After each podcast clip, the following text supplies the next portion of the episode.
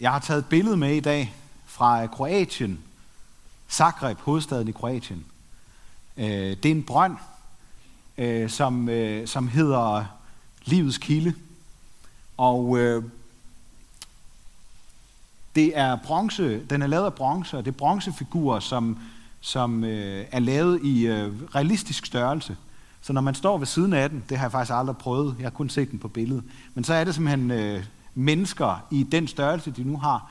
Der er et barn, der er en gammel mand, og der er mennesker midt imellem, øh, midt i livet, og der er også øh, unge mennesker. Og her, øh, fra den her vinkel, kan man se det her par, manden og kvinden, som øh, sådan er omslynget af hinanden her.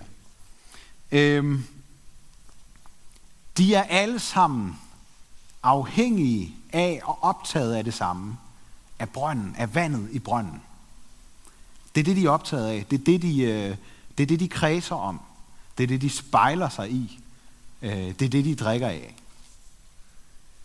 Og øh, det har de til fælles med os. Vi er også indrettet sådan som mennesker, at vi, vi bliver tørstige, og vi har brug for noget at drikke. Og øh, jeg vil gerne sige noget om i den her prædiken, at det er vi også på et dybere plan som mennesker. Vi er tørstige på et dybere plan. Jeg vil gerne understrege det med at øh, fortælle jer et par ting mere, som underbygger den her pointe om, at vi, øh, vi som mennesker har et eller andet umætteligt i os. Jeg var i teateret Svalegangen her i løbet af ugen og se en fortælling om øh, en jødisk familie fra Rusland, som så øh, efter mange år, de var meget fattige, og det gik deres børn dårligt. Øh, deres ældste søn kom i, øh, i Kosakhæren, det, det, det var nogle år tilbage. Øh, de havde en datter, som, som blev sindssyg, og de havde en, en anden søn, som var, var handicappet. Og så var der en, en mere også. De havde det rigtig svært, og på mange måder så, så manglede de en masse ting. Og så øh, på et tidspunkt, så flygtede de, eller, eller fik mulighed for at rejse væk fra deres hjemland og komme til New York.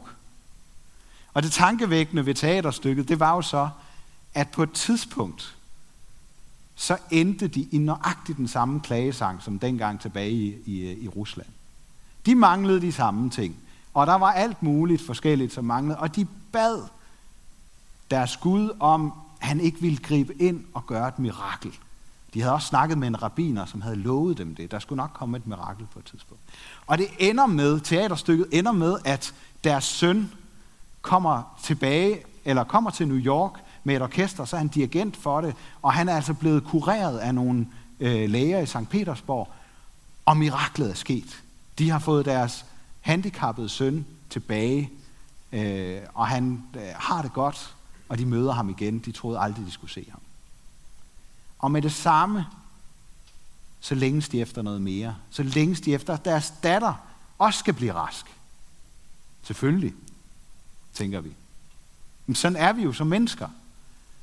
Vi, vi kan godt være taknemmelige for noget, men, men hvis der, så, så opdager vi jo noget andet, som vi længes efter, som heller ikke er sådan, som det burde være. Sådan er vi som mennesker. Jeg kan huske for nogle år siden, at øh, sangeren Thomas Helmi lavede et, øh, et interview, hvor han fortalte om, at øh, han havde haft en oplevelse i øh, Sydspanien, hvor han har sommerhus, og hvor han var sammen med sin familie. Og de havde en af de der, øh, de der tidspunkter, de der aftener, hvor, hvor det hele bare går op i en højere enhed. Og hvor det bare var fantastisk.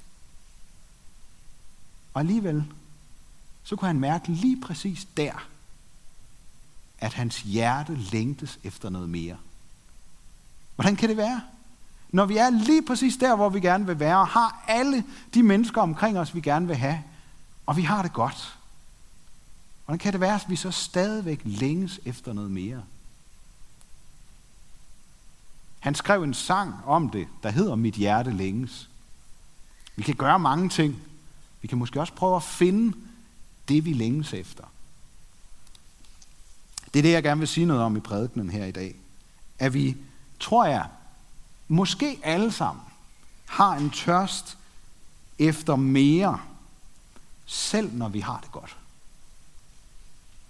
Jeg vil snakke om den her tørst, som ikke kan slukkes med andet end det vand, som Jesus giver.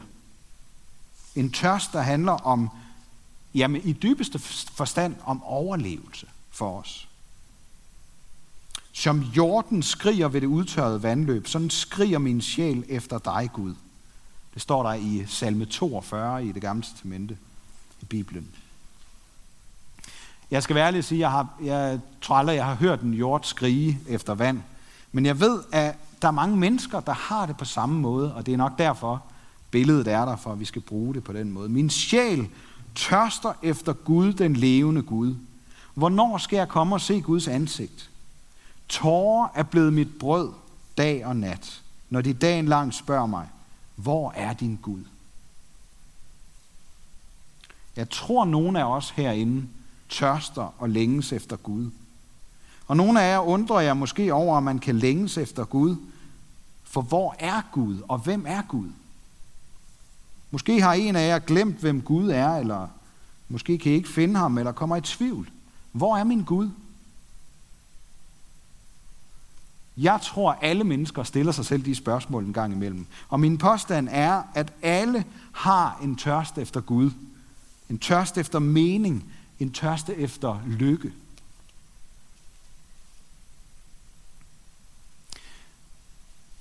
Nu får I simpelthen lige et par minutter, eller tre eller fire, til at øh, snakke med dem, der lige sidder i nærheden af jer. Bare sådan to-tre stykker om det her. Er det rigtigt? Er det en rigtig påstand? Længes alle mennesker efter mening og lykke? Øhm, eller hvordan, hvordan er det? Værsgo at gøre det nu, og sørg lige for, at alle, der har lyst til at være med i sådan en lille snak her, får mulighed for det. Så kig jeg lige omkring og sørg for, at det går op. Og skulle der være en enkelt eller to, som tænker, ej, jeg vil faktisk hellere selv bare sidde og tænke over det for mig selv, så har man selvfølgelig også lov til at gøre det. Værsgo.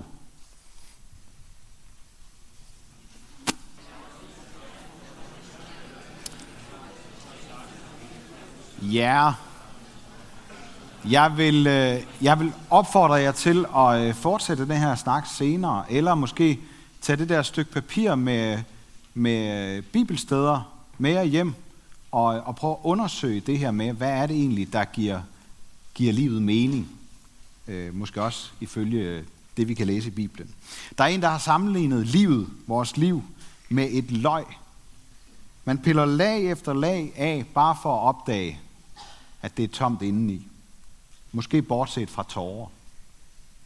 Vi skralder lag af livet, men finder ikke andet end endnu et lag. Lykken lå heller ikke gemt under det lag. Så vi må skynde os videre, og så må vi finde nye oplevelser, der giver mening. Ellers så kommer vi bare til at græde, som når man piller løg. Fordi både løget og livet er tomt indeni. Jeg ved ikke, om, øh, om du har prøvet at kede dig, eller føle dig tom indeni. Jeg ved faktisk heller ikke, om du i virkeligheden tror på, at Gud er til. Om det gør vi jo her i kirken. Altså, der tror alle vel på Gud. Jeg tror, de fleste af os vil gerne. Der er også mange, der har svært ved det. Også her. Men hvis vi tror, at Gud er der, så, øh, så kan det hjælpe det her med at prøve i hvert fald at, at lege med tanken om det. Lad os sige, at Gud er der. Så kan vi forholde os til ham. Og hvis Gud er der, hvis Gud findes, så er det i hvert fald ikke langt væk at forestille sig, at han kunne have noget med vores liv og vores lykke at gøre.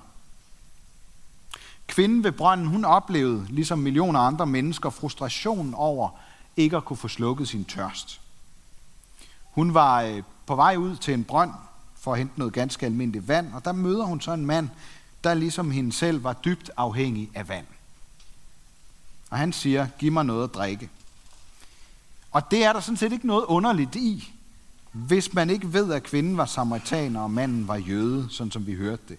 Jøder og samaritanere, de havde hinanden mere end israeler og palæstinenser gør det i dag. Så er der ikke noget at sige til, at hun reagerer uforstående. Og så fortsætter manden. Hvis du kendte Guds gave og vidste, hvem det er, der siger til dig, giv mig noget at drikke, så vil du have bedt ham, og han vil have givet dig levende vand. Er det ikke underligt? Det er Jesus, der beder hende om at give ham noget at drikke. Ham kender hun slet ikke. Jesus er den, der kommer med Guds gave til mennesker. Og den gave, han kommer med, det er levende vand. Og spørgsmålet er jo så, hvad er det levende vand? Er det rindende vand, eller hvad er det for noget? Kvinden sagde til ham, herre, du har ingen spand, og brønden er dyb. Hvor får du så levende vand fra? Du er vel ikke større end vor far Jakob? Nu ved vi jo ikke, hvad hun har tænkt. Men jeg tror i hvert fald, vi kan regne med, at hun har undret sig. Fordi når man undrer sig, så stiller man spørgsmål. Og så svarer Jesus. Hun stiller jo en lang række spørgsmål, som Jesus svarer på. Og Jesus svarer også på, hvad han mener med det levende vand. En hver, som drikker af dette vand, skal tørste igen. Men den, der drikker af det vand, jeg vil give ham, skal aldrig i evighed tørste. Det vand, jeg vil give ham, skal i ham blive en kilde, som vælger med vand til evigt liv. Så det er altså ikke almindelig tørst og almindelig vand, Jesus taler om. Det er vand, der slukker tørsten, så man hele tiden har den der behagelige fornemmelse af at have rigeligt. Ikke at mangle noget. Vandet bliver simpelthen et indvendigt kilde, som man ikke skal gå hen efter, men som kommer indenfra. Prøv lige at tænk på en af de gange, hvor I sådan har været seriøst tørstige. Eller en af de gange, hvor du har haft rigtig meget lyst til en stor længsel efter et eller andet. Og prøv så at tænke på den der behagelige fornemmelse i hele kroppen, mens man slukker sin tørst eller er i gang med det, har opnået det, man drømte om. Man føler sig fyldt op, tilfreds, glad. Og prøv så at forestille dig, at den følelse ikke forsvinder igen, men er vedvarende, bliver ved, aldrig holder op, er permanent. Det er det, Jesus taler om, at det levende vand kan. Det kan få os derhen. Tror kvinden på det? Eller er det for langt ude med al den snak om levende vand? Prøv lige selv at vurdere det. Hun siger, Herre, giv mig det vand, så jeg ikke skal tørste og gå herud og hente vand. Hvem af os vil ikke ønske, at vi altid få, kunne få dækket alle vores behov sådan helt umiddelbart? Det drømmer kvinden selvfølgelig også om, men spørgsmålet er, tror hun på det? Jeg tror, det er sådan et lidt øh, sarkastisk svar på Jesu opfordring om at bede ham, noget, ham om noget at drikke. Hun er på det her tidspunkt ikke klar over, hvem hun snakker med. Men hun kan da godt spille lidt med på den der lidt underlige opfordring. Så giv mig der noget levende vand, hvis det virkelig er så godt. Hvis du selv tror på, at du har det der, som kan give den virkning, du snakker om. Fint, så, så prøv da bare. Og alligevel så tror jeg, hun har haft en fornemmelse af, at Jesus taler om tørst i en dybere betydning. Altså, ellers giver det jo ikke mening. Altså, fordi man slukker sin tørst i et glas vand, så bliver man jo tørstig igen senere. Jeg tror, hun har haft en fornemmelse af, at det her det er en dybere tørst, vi snakker om. En åndelig tørst. Hun drømte selvfølgelig, fordi hun var menneske, ligesom alle os andre, om lykke og mening med livet, om noget, der kunne tilfredsstille hendes tørst, også hendes åndelige og dybe tørst, fylde hendes indvendige tomhed op. Og Jesus han kender vores åndelige fattigdom og tomhed. Og så møder han os, sådan som vi er. Han afslører alle vores knuste drømme. Han ser igennem alle vores lag og viser os sandheden om os selv. Sådan som han også gjorde det over for kvinden. Han sagde til hende, gå hen og kald på din mand og kom herud. Kvinden svarede, jeg har ingen mand. Jesus sagde til hende, det har du ret i, når du siger, jeg har ingen mand, for jeg har haft, du har haft fem mænd, og den du har nu er ikke din mand. Der sagde du noget sandt. Jesus kan også være sarkastisk. Men, men hvorfor i alverden blander Jesus sig i kvindens privatliv? Hendes kærlighedsliv? Hvad har det med noget at gøre? Det gør han, fordi hun lige præcis i den sammenhæng har oplevet tomheden. At hendes tro på ægte kærlighed er blevet knust af de mange brudte forhold. Jeg ved ikke med dig og med jer, hvor du oplever den her tomhedsfølelse henne. Bestemte områder, oplevelser i dit liv. Ofte så tror vi, at tomheden kommer, fordi vi keder os eller føler os ensomme. Hvordan kan det så være, at den kommer, når vi er i et fællesskab og har det allerbedst? Hvordan kan det være, at tomheden også kan dukke op der? Sådan som den gjorde for Thomas Helmi. Hvis mit liv bare var spændende, lidt mere spændende, så ville al min frustration, manglende tilfredshed og tomhedsfornemmelse forsvinde. Sådan kan vi tænke. Men det virkelige problem, det ligger ikke i vores livssituation. Det ligger i os selv. Tomheden kommer indefra. Vi har gjort oprør mod Guds regler for vores liv, ligesom ulydige børn, der strider imod forældrenes autoritet. Og så tænker vi måske, så har Gud lukket os inde på vores værelse for at give os en lærestreg. Men i virkeligheden, så handler det om, at vi har lukket os ude fra det sted, hvor Gud kan få lov til at fylde os op. Og det er derfor, vi keder os. Vi føler os tomme indvendigt, fordi vi blev skabt til at dele Guds liv med ham. Guds liv og vores liv skulle have været et hele, og nu er det blevet brudt op. I stedet for at drikke af Guds levende vand, så bruger vi al vores tid på at udfylde det hul, som Guds fravær har skabt. Vi går meget op i at tilfredsstille vores fysiske og materielle behov. Og alt for ofte, så lader vi os endda bilde ind og styre af kunstige behov, som slet ikke er behov, når det kommer til stykket. Det er bare noget, vi har, har skabt omkring os. Det vi egentlig har behov for, det er at se realistisk på vores egen situation. Vi kan sige til os selv og hinanden, at vi er gode mennesker, så ofte, at vi til sidst tror, at det er sandheden om os. Og vi kan sige på vores samfund, hvor lever vi et dejligt sted, i en dejlig øh, del af verden. Og alligevel, så kommer tomhedsfølelsen. Jesus afslører os. Selv vores tanker tæller med i regnskabet. Vi er langt fra altid optaget af at gøre godt. Hvorfor er det, vi kommer til at vælge forkert og gøre det forkerte så ofte? Hvorfor er det så ofte, vi får den der underlige, ubehagelige følelse over, at vi egentlig havde sat os for, at vi ville leve og gøre det her, men det blev anderledes.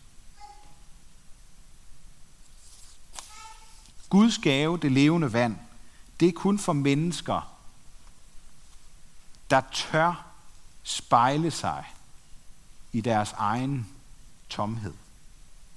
Tør indse, at vi ikke kan få det til at hænge sammen og give mening. At vi ikke kan skabe vores egen lykke. Det så kvinden, og derfor så siger hun, Herre, jeg ser, at du er en profet, hvor fædre har tilbedt Gud på dette bjerg, men I siger, at stedet, hvor man skal tilbede, er i Jerusalem. Og underforstået ved at sige det, så spørger hun, hvor henne kan jeg rette op på mit forkerte liv? Kender du et sted, hvor jeg kan få en ny chance? Hvor skal jeg gå hen og ofre for at gøre det hele godt igen? Findes der nogle religiøse øvelser, der kan gøre mit liv lidt mere sundt?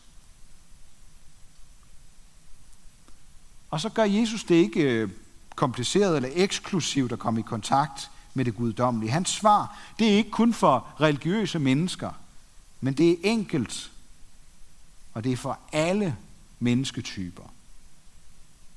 Tro mig, kvinde, der kommer en time, da det hverken er på dette bjerg eller i Jerusalem, I skal tilbe faderen. I tilbeder det, I ikke kender. Vi tilbeder det, vi kender, for frelsen kommer fra jøderne. Men der kommer en time, ja den er nu, da de sande tilbedere skal tilbede faderen i ånd og sandhed. For det er sådanne tilbedere, faderen vil have. Gud er ånd, Og de, som tilbeder ham, skal tilbede i ånd og sandhed. Hvor man tilbeder Gud henne, det er ikke afgørende. Men det afgørende er, hvordan man gør det. Og Jesus siger altså ikke med de her ord, at alle religioner er lige sande. Han siger heller ikke, at det er lige meget, hvad man tror på, så længe man er ærlig og oprigtig. Men Gud skal tilbedes i ånd og sandhed. Det vil jeg gerne øh, runde prædikenen af med at forklare det her med ånd og sandhed. Hvad er det for noget? Når Johannes taler om ånd, så betyder det ikke, at Gud sådan er et universelt åndeligt fænomen, som man så kan få kontakt til gennem forskellige åndelige øvelser, eller, eller være at tage i kirke, eller alle mulige andre steder. Det handler om Guds indre, hans ånd, der er tilgængelig for alle mennesker gennem Jesus. Jesus, Guds søn, er den eneste, der kan skabe kontakt til Gud. Og når Johannes taler om sandhed, så mener han ikke bare sådan hjertets oprigtighed. Altså at vi tro over for os selv eller sådan noget. Han taler om Guds indre virkelighed, som han aldrig fuldt ud har set, men som nu er blevet synlig gennem Jesus. Guds, Gud har vist sig for os mennesker gennem Jesus. Min sjæl tørster efter Gud, den levende Gud. Hvornår skal jeg komme og se Guds ansigt? Jesus er svaret på det her oldgamle spørgsmål, som mennesker har haft, som de også havde i den her 3000 år gamle salme, som jeg citerede. Han er svaret på kvindens spørgsmål og giver os svaret på, hvor vi kan få slukket vores åndelige tørst. Det er den levende Gud, der gennem sin levende søn, Jesus, giver os levende vand. Ingen andre steder. Hvad er det levende vand så for noget? Det svarer Jesus også tydeligt på, lidt længere fremme i Johannes evangeliet. Den, der tørster, skal komme til mig og drikke. Den, der tror på mig, skal det gå, som skriften siger. Fra hans indre skal rene strømme af levende vand. Det vand, jeg vil give ham, skal i ham blive en kilde, som vælger med vand til evigt liv. Jesus vil give os tro på ham. Troen på Jesus, det er kilden med levende vand, som flyder ud af vores indre, af vores hjerte og giver os tro og evigt liv. Og så her til allersidst. Hvordan gik det så kvinden? Fik hun det levende vand? Troede hun?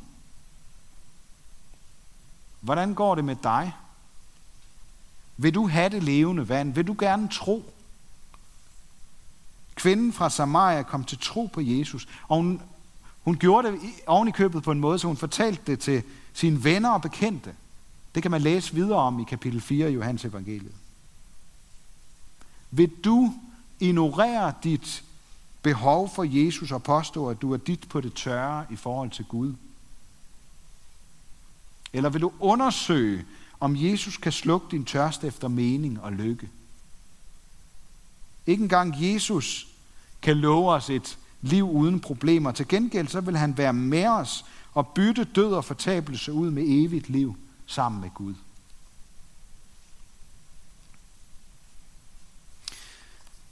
Jeg vil gerne slutte med at øh, bede en kort bøn til Gud, som, som I kan bede med på, hvis I har lyst til ordene til jer.